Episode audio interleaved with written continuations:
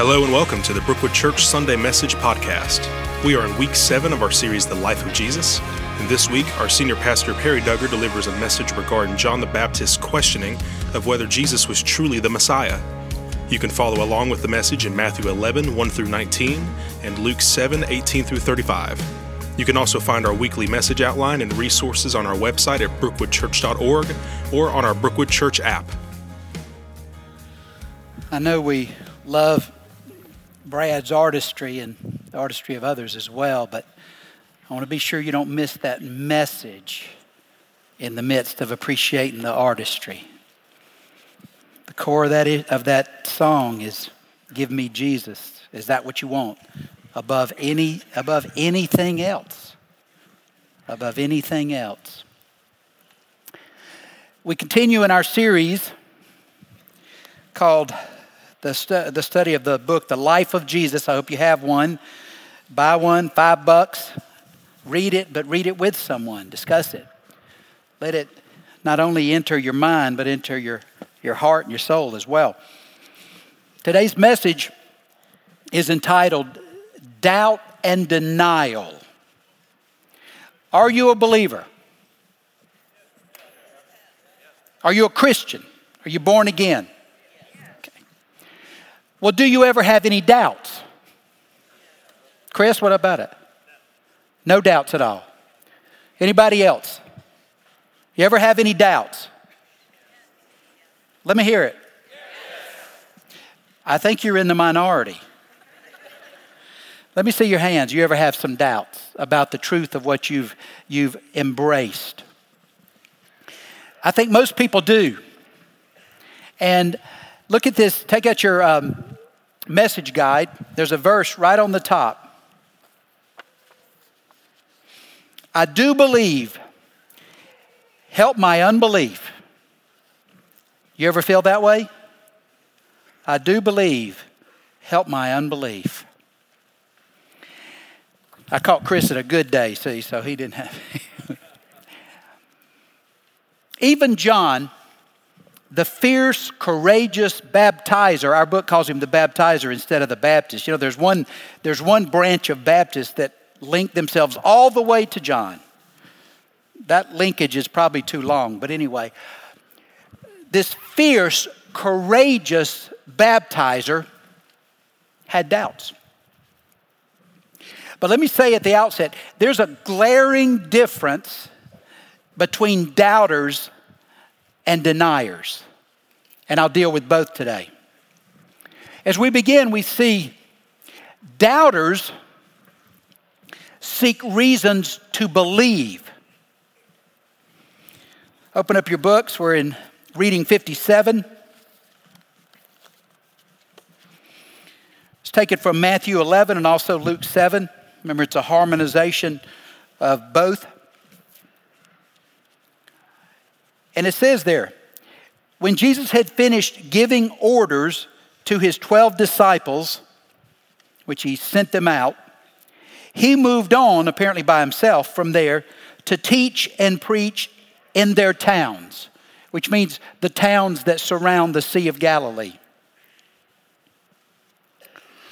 When John heard in prison what the Messiah was doing, he sent a message by his disciples. Luke tells us there were 2 disciples he sent, and asked them, "Are you the coming one, or should we expect someone else?" Now, does this question from John surprise you? Surprise you? I think, when we read these passages, if you spiritualize over the surface, you don't get much. So you have to climb into the story. So I'm surmising some of the things from the circumstances of John's life that may have caused him to question what he had been so certain about before. How could this man doubt Jesus' identity? He was John's cousin. He had been the forerunner, the one prophesied about, who announced the coming of the Messiah. When Jesus approached him there at the Jordan River to be baptized, he referred to him as the Lamb of God that takes away the sin of the world. He had heard the Father in heaven identify Jesus just as he was being brought up from the baptism. The Father said, "Behold, this is my beloved Son in whom I'm well pleased." And then John, still in the water, saw the Spirit of God descend on Jesus like a dove. Matthew 3, 13 through 17. Now apparently, as was the case most of the time, John's disciples had access to him in prison. People could come and visit you in prison. They often would bring food and they could sit and dialogue with you. Paul had the same situation. So these disciples had access to John in prison. And so he sent two of them to ask Jesus this question: "Are you the expected Messiah? Or should we look for someone else?" So from this text and from John's situation, I'm going to point out four reasons. Now you may have more than four, you may have four different ones. But these are four reasons that I think caused John and caused many of us to doubt today. Reasons to doubt. The first reason is ignorance. Now, ignorance means a lack of information. It doesn't mean a lack of intelligence. If someone tells you you're ignorant, it does not mean you're not bright. It means you're uninformed. You're not aware. Now, John has been in prison for about a year. And there's no indication in Scripture that he's seen Jesus even before he was imprisoned. He's probably been 18 months since the baptism. And remember, John was living down near the Dead Sea. Jesus was living in what region? Galilee, in the north. The Dead Sea is farther south than Jerusalem. So there was more than 100 miles between these two. In a day with no telephone, no media. So John had not personally witnessed Jesus performing miracles. Even those he did in Jerusalem before he went to Galilee, John was farther south. So John hadn't heard him actually preach the good news. He hadn't heard him teach and instruct about the kingdom of God. John was certainly brought reports about Jesus' activities. But where did they get their information? They only heard what other people said because it had to travel the whole length of the country. Some of it was rumors. Some of it were stories. Some of it was probably real sensational. It may have been exaggerated. There could have been distortions and other people inserting their opinions. You remember in elementary school we played a game where the teacher would whisper something in your ear. Remember that? What's that called? See, y'all call it telephone. We weren't that creative when I was a kid. We called it the whisper game. So, teacher would tell something and then they would pass it along. And then you'd ask the last kid what he heard. Well, you know, in reflecting on this, it just amazed me just exactly how corrupt I was as a kid. Because I never played those games by the rules. So somebody would tell me something and I'd turn it into something ridiculous just to be funny. It's amazing God saved me. I got paddled 32 times in the 6th grade. And I was the valedictorian. They said there must be aliens from outer space in this class, but I was just a corrupt kid. But back to the point. The word didn't travel reliably. There were all kinds of exaggerations. There were all kinds of sensationalism. There were stories that were added to or deleted from, people stuck in their own opinions. And so that's what John was getting. Many believers today doubt truths about God for the same reason: incomplete information. They haven't experienced Jesus personally. They haven't witnessed individually his miraculous work in them or in someone close to them. And they're largely ignorant of his word. Another cause of doubt comes from influences. And I mean by this worldly influences, not the influence of God or the Spirit. See, the Jews had an idea about what the Messiah would be and do, right? And Jesus wasn't consistent with their ideas. Now, John was likely influenced, and perhaps he shared some of the same misconceptions that the rest of the Jews did. Jesus' own disciples shared those misconceptions, even through his crucifixion. Look in Acts chapter 1, verse 6. See, they thought that the Messiah would come primarily for what? Say it loudly. To become a warrior king. Now, Rome hadn't always been dominating Israel, but they were at the time of Jesus, because there had been Babylon, there had been Assyria, there had been a number of occupying and oppressing countries. So, but the people had this expectation, when the Messiah comes, he will reign as a king, he will act as a warrior, he will drive the oppressors from our land. And Jesus had done nothing like that. He didn't oppose Rome in words or even in actions at all. The Jewish people also thought that the Messiah, who would be supernatural, he was the son of David, but also the son of God, remember, he would eliminate all suffering in Israel. Disease would disappear. Affliction, hunger, pain would be ended in the nation. And so Jesus arrived and performed some amazing, wonderful, startling miracles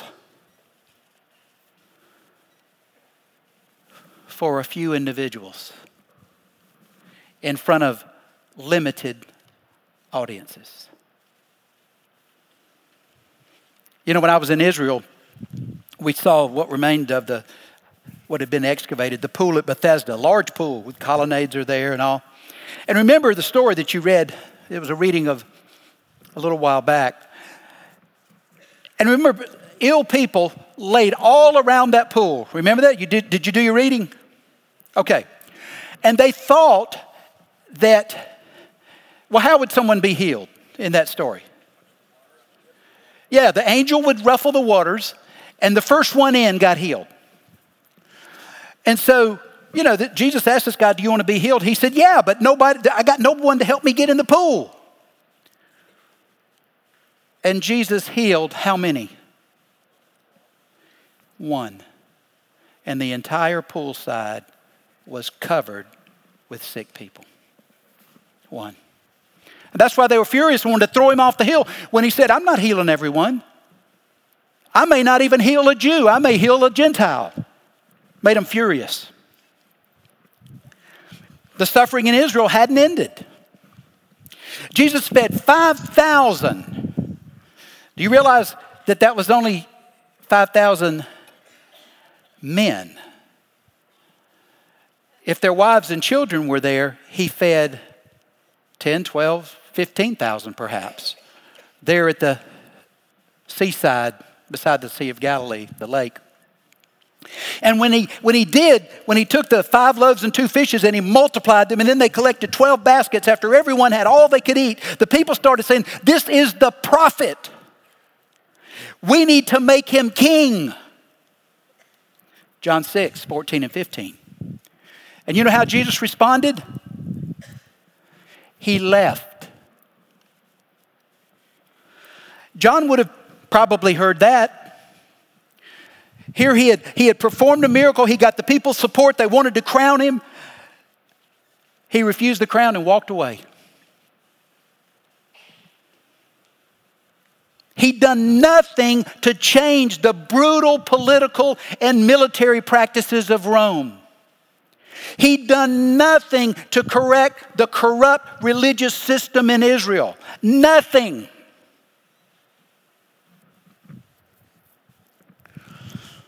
So what the world expected him to be, he wasn't at all. People today are influenced by the world. It might be so-called experts who criticize the reliability of the Scripture or the reality of creation. And it sounds like this: educated people do not believe in such ridiculous things as God creating the world. When I was in seminary, it came out like this: no respected scholar believes that Moses authored the Pentateuch, which is the first 5 books. Well, I didn't agree with the professor, so I got a wealthy friend of mine to buy a couple of cases of books that confirmed the inspiration of the Scripture, and I started passing them out on campus. I don't know where Leanne is, but she'll tell you I was not a real popular figure on that seminary campus. We were fighting the battle for the Bible, but I don't know how much she enjoyed it, But see, we were just condescended to. We were intimidated. Pop culture influences by rejecting any biblical restraint on behavior as intolerant and judgmental. Sounds like this: a loving God will not limit whom you want to love. That really does sound reasonable, but it's not what God said. Or God is good, he won't condemn anyone to eternal judgment. Again, I would vote for that position. But it isn't true. You see what I'm saying? I don't get to decide who God is, and neither do you. I don't get to define him. I get to obey him. Some doubt because of expectations. See, now you know how John preached. So what did he expect Jesus to do when he came? You know?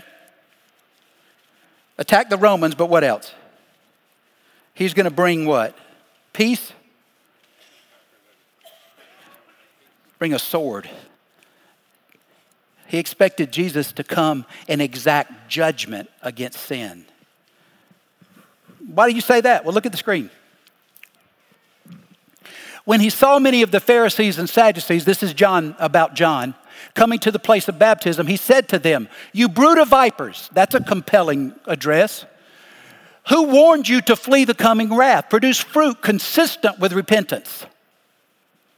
Even now the axe is ready to strike the root of the trees. Therefore every tree that doesn't produce good fruit will be cut down and thrown into the fire." He replied to them, "The one who has 2 shirts must share with someone who has none." They said, "What should we do?" And so he told them then to share what they had, to exercise good works. Tax collectors also came to be baptized. And they asked him, "Teacher, what should we do?" That's a little bit out of place. See, then he told them, "Share what you have." Jesus answered them all, "I baptize you with water, but the one is coming who is more powerful than I. I'm not worthy to untie the strap of his sandals, and he will baptize you with the Holy Spirit and fire. His winnowing shovel or fork is in his hand to clear his threshing floor and gather his wheat into his barn, but the chaff he will burn up with fire that never goes out." He was a real compelling preacher, wasn't he? John was the first prophet to speak for 400 years. After Malachi. And John knew that the message he'd been given to deliver was given to him by God. But Jesus didn't carry out the judgment. Jesus demonstrated miracles, but Jesus kept using his power to heal and forgive, not to judge. Now, if you were John and you'd been just screaming at the people, the Messiah is coming and he will judge, and then he comes in and forgives, how would you have felt? Jonah did the same thing. Jonah was mad. because God forgave the Ninevites. So John's expectation of Jesus weren't met. And what John had been preaching didn't occur. Today we may wonder, why does God allow injustice, corruption, dishonesty, without correcting wrongs and punishing evil people? Don't you ever wonder that? And it may come out like this. If God's real, he would punish the wicked. He would protect the weak. He would preserve the poor.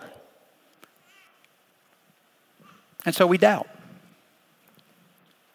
A very common reason that we doubt is that we suffer. We experience suffering. John had been fearlessly faithful to God, called the sinners to repent, rebuked the religious leaders, and even scolded very important people like the governor of Galilee, who was a son of King Herod, who was on the throne when Jesus was born. Now's his son, Herod Antipas, who's the governor of Galilee.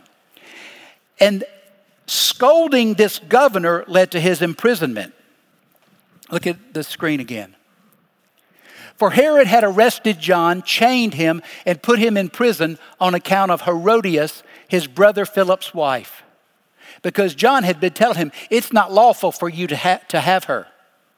See, Herod Antipas was more powerful, and he liked the looks of his brother's wife, so he took her. Kind of like Henry VIII, wasn't it? So Henry VIII wanted to get rid of one and get another one. And so John scolded him. He said, you can't have your brother's wife. And Herod had him imprisoned. Didn't John obey God? Didn't he say what was really right according to God's law? Didn't he? But he ended up in prison, and soon he would lose his life. They had a birthday party for Herod. And this woman who he had taken from his brother had a daughter who could dance. You know her name? Well, the wife's name was Herodias. What's the daughter's name? Come on, y'all. We're going to stay here all day. Salome. That's it. So she danced, she broke it down like Beyonce, and Herod was so thrilled by it. He was so pleased, and remember he had all these guests, so he's, popping off. And he said, oh, you're dancing so well. Ask me for whatever you want, and I'll give it to you up to half my kingdom. You know what she asked for? She asked for John the Baptist's head on a platter. Herod didn't want to do it. Herod both feared and respected John. But he was so proud, and he had all these folks. My mother would say he was putting on the dog. Y'all know that phrase? He was all arrogant, and he made this boast. But now, because he's opened his mouth, and everybody's looking at him, he has John the Baptist beheaded and the head carried in on a platter.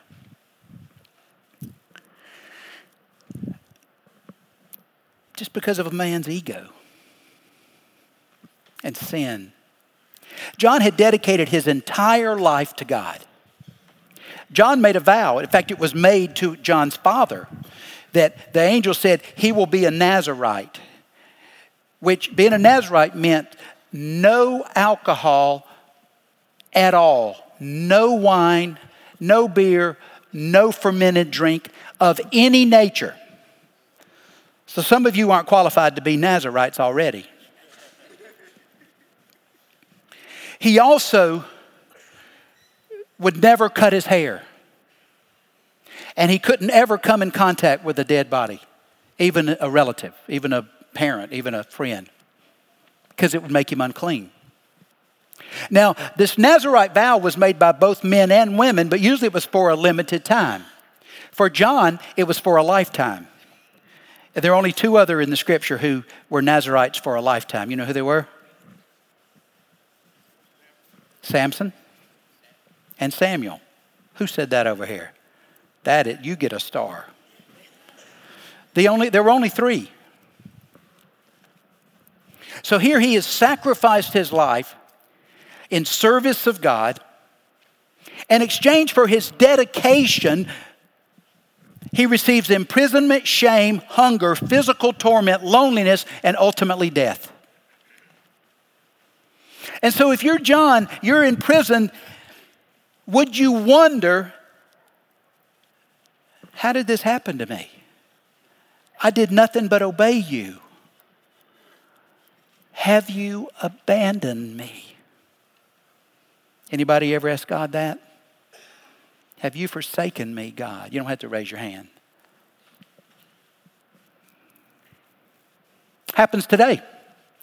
When a Christian who has sacrificially served God for many years, perhaps they tied their money, they served, they volunteered, when that person experiences a tragedy, it is difficult not to wonder about God's love and God's concern. When a loved one is lost to illness, we're tempted to ask, where are you, God? Some of you right now. God, don't you care about me? God, how did this happen? I've served you. I've been generous. I've done all these things. Now my child's in rebellion. Now my parent is dying with a disease. I may have something wrong with me. I lost my job. Something terrible has happened. How did this happen? Is that reasonable? I didn't say right. I said reasonable.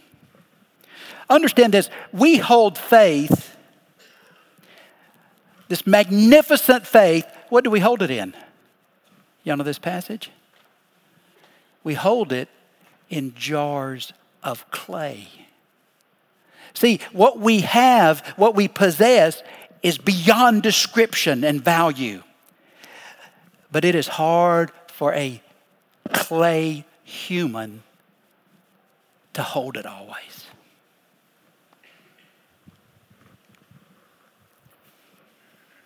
So how do we deal with our doubts?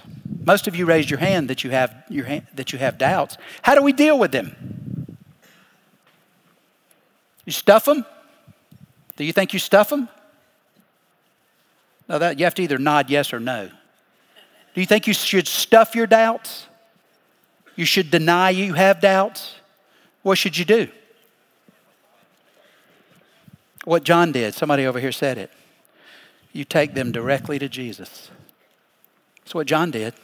You say, well, he was in prison. No, but he sent representatives. He took those doubts. He didn't deny he had them.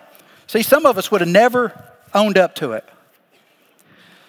John cared about his faith being clear too much to just stuff it in prison. Deny he felt that way. He sent his representatives. Go ask him. Are you the coming one, or should we expect someone else? And you know, what was Jesus' response? Now, this harmony doesn't state it as clearly, but Luke 7:21 on the screen says clearly that Jesus performed miracles right then. They walked up and said, "Are you the Messiah, or should we be looking for someone else?" And at that time, Jesus healed many people of diseases, plagues, and evil spirits, and he granted sight to many blind people.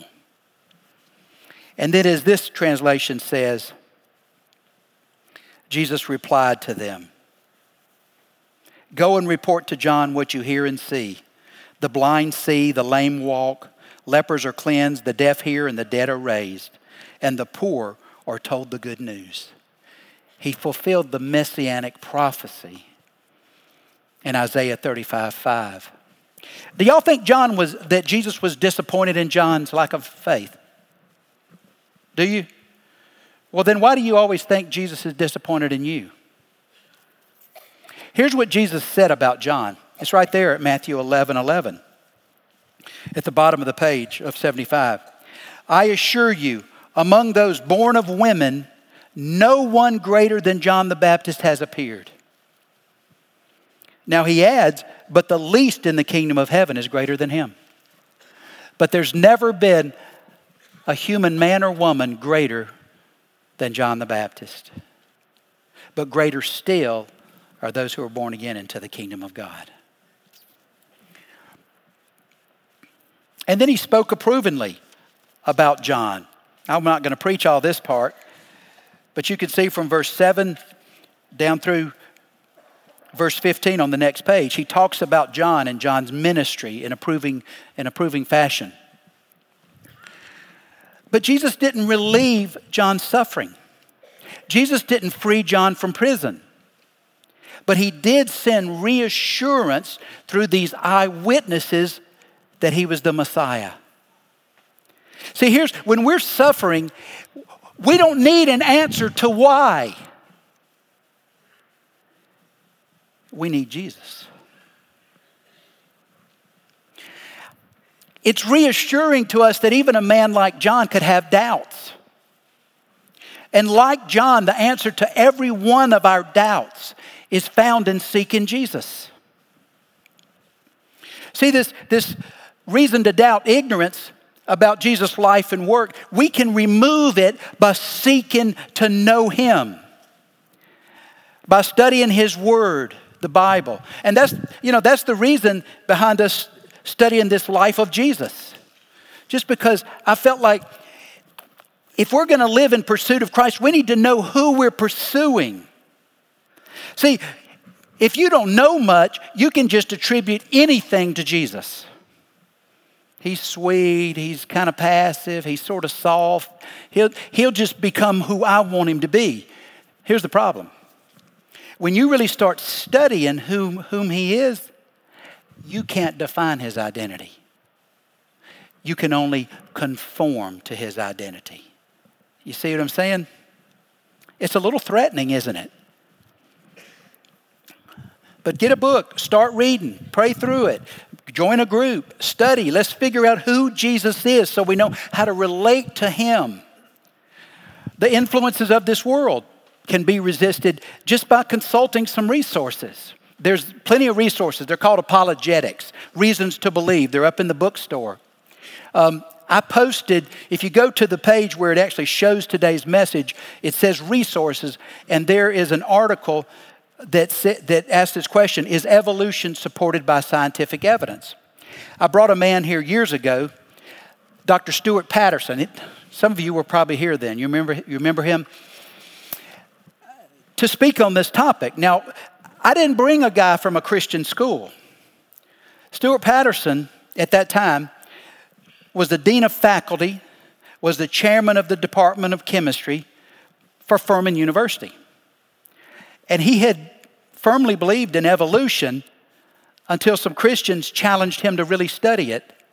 And he studied himself into believing God's the creator and even a young earth. Well, you're not going to make me believe a young earth. Well, I don't even have to. What I said is doubters need a reason to believe. That's all. You need a reason to believe. But while you're at it, all this millions and billions and dating, radiocarbon-14 dates a half-life of 7,000 years, which means they can accurately date 14,000 years. Everything else is circular reasoning, circular dating, and speculation. So just do some reading. That's on our website. There's stuff up in the bookstore. Expectations of God was another reason to doubt.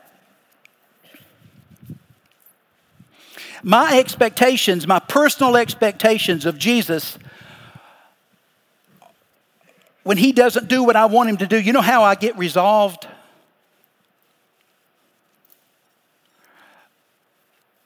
I know him. See, you knowing you is no answer, and you projecting your personality or your preferences to him is of no value.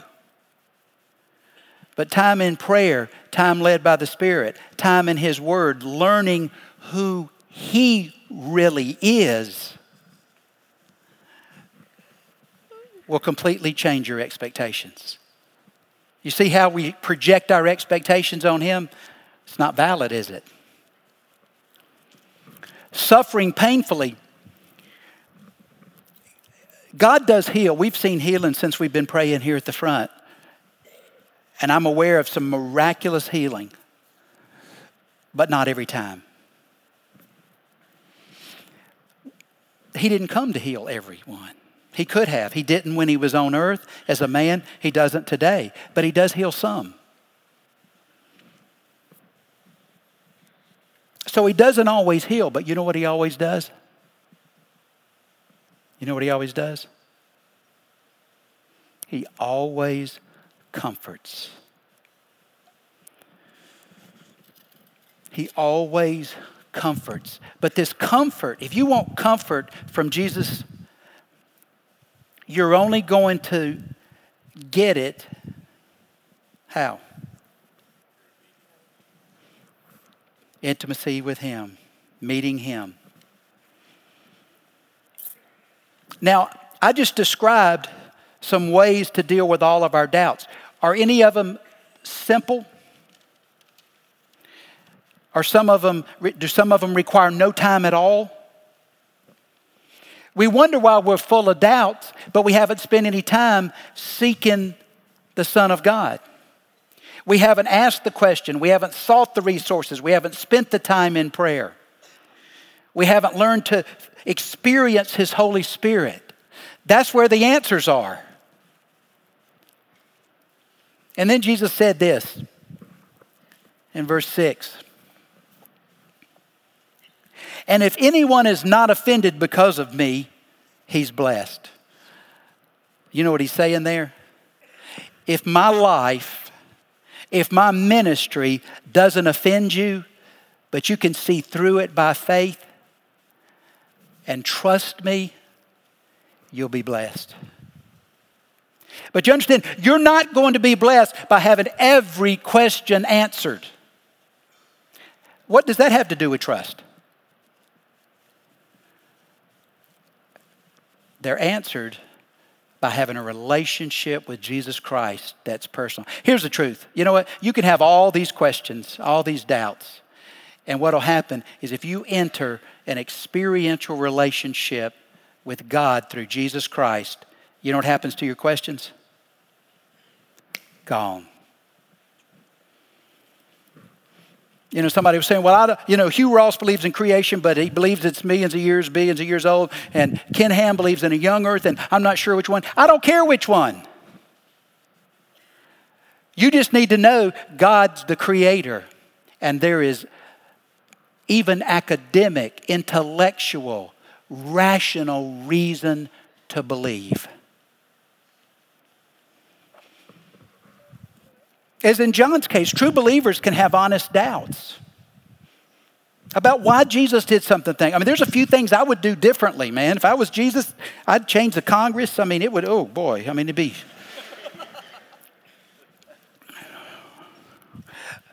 But criticism and indifference and dogmatism don't come from doubters. They come from the ones I call deniers. Doubters look for reasons to believe. Deniers seek excuses to reject. Even though Jesus performed miracles to prove He was the Messiah, most of the Jewish people refused to accept and believe in Him. Even the ones that witnessed the miracles. Jump down to 16. I told you Jesus had spoke approvingly of John and his ministry. But then go down to 16. To what should I compare this generation? And that's just a Jewish expression to introduce an illustration. It's the way rabbis taught. How can I illustrate this point? Is what he's essentially saying. It's like children sitting in the marketplace who call out to each other, we played the flute for you, but you didn't dance. We sang a lament, but you didn't mourn. You know what that means? It's kind of confusing, isn't it? I told you I'm trying to preach the ones that I think are most confusing. What this is talking about is when the parents were shopping in the marketplace, the kids would gather together to play, right? Here's what they would play. Children would play wedding and funeral. Aubrey loved to be, I think she was married 450 times before she got married 2 years ago, actually, as a kid. So the children would play wedding, but they'd also play funeral. We don't see that much in our culture, but those were the two games they played. And so that's what he's saying. Okay, we played the flute like at the wedding, but you won't dance like at the wedding. We played a dirge, is what some translations say. Or we sang a lament, and you won't mourn. In other words, it doesn't matter what we do for you. You don't want any part of it. Because the kid was over there saying, no, I'm not playing that. No, I'm not playing that. No, I'm not playing that. I'm not participating in that. And then Jesus applied that illustration to John the Baptist. For John did not come eating or drinking. Luke says eating bread or drinking wine. And they said he has a demon. John lived a simple, bare, ascetic, austere lifestyle as a Nazirite in the desert near the Dead Sea. Remember what he wore? What did he wear? Camel skin. I mean, camels are not soft. So he wore this coarse camel skin garment cinched up with some kind of leather belt.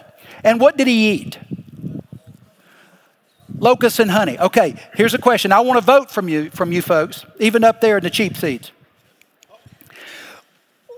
Was the locust a pod from a carob plant? Who thinks that? Hands. Or was it a winged grasshopper? Who thinks that?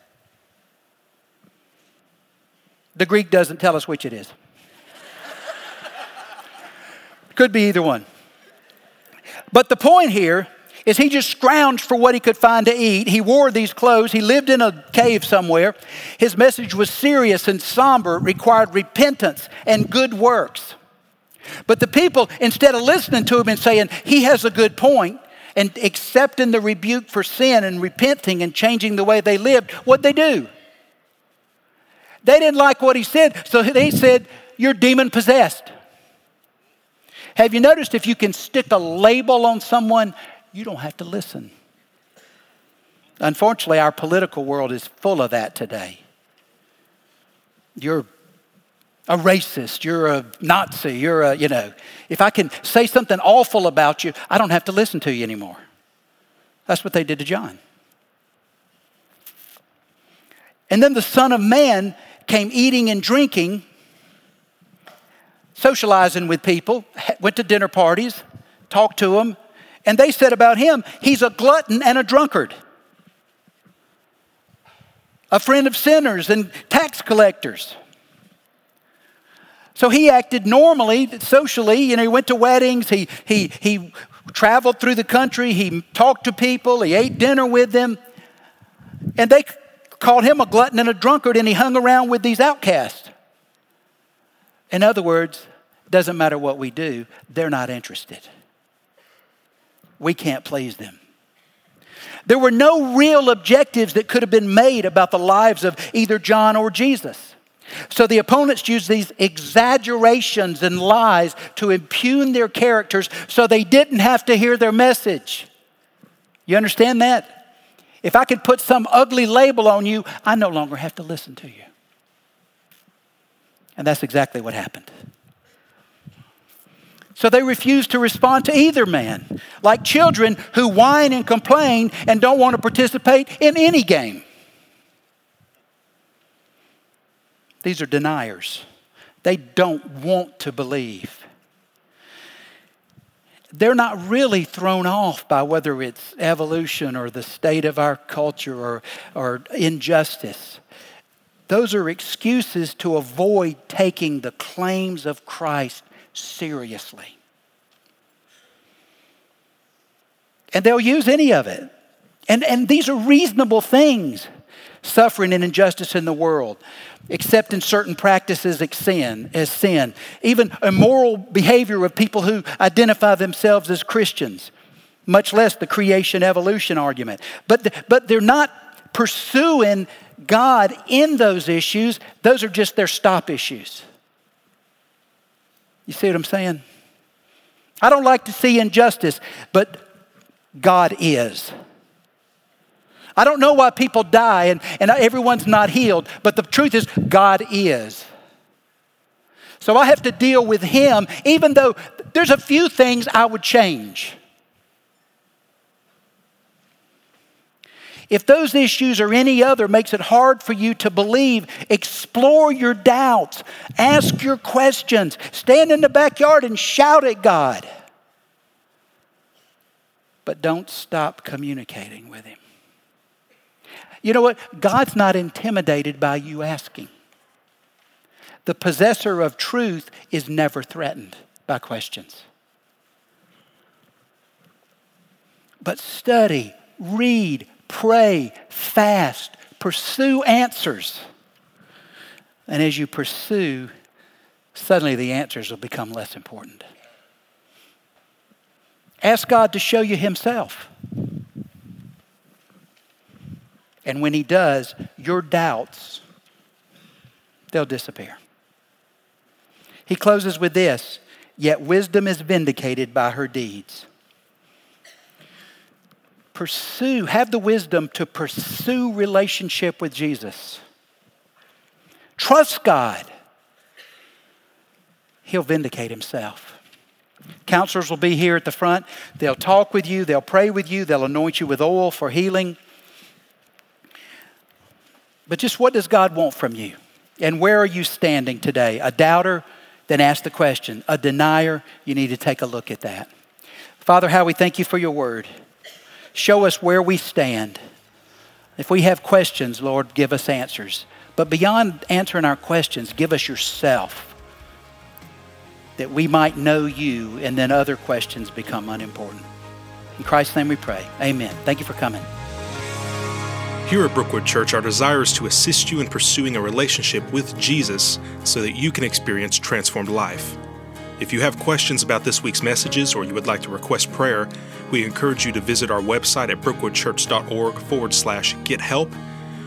Also online, you can find our weekly message resources and a presentation by Dr. C. Stuart Patterson entitled Evidence for Creation. It's the one that Perry referenced during his message. All of which you can find available to download on our website, brookwoodchurch.org/messages, or on our Brookwood Church app. We thank you so much for listening, and have a blessed week.